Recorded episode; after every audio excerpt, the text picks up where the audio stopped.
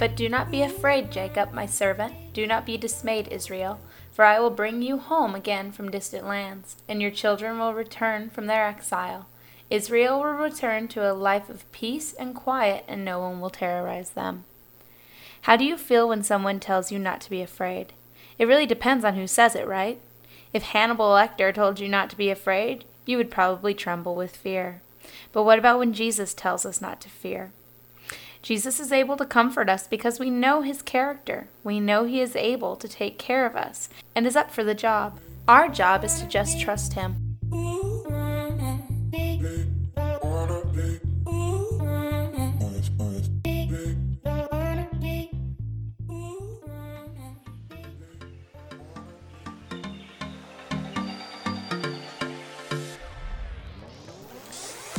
Hi there, friends. Are you looking for a Bible study to join in with every week?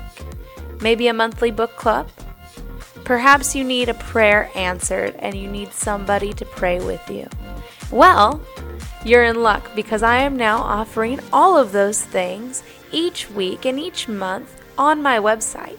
If you will go to www.whitneygibbs.org, you'll find all the information there under current events. I hope you join us as we continue to pray for you and your continued relationship with God.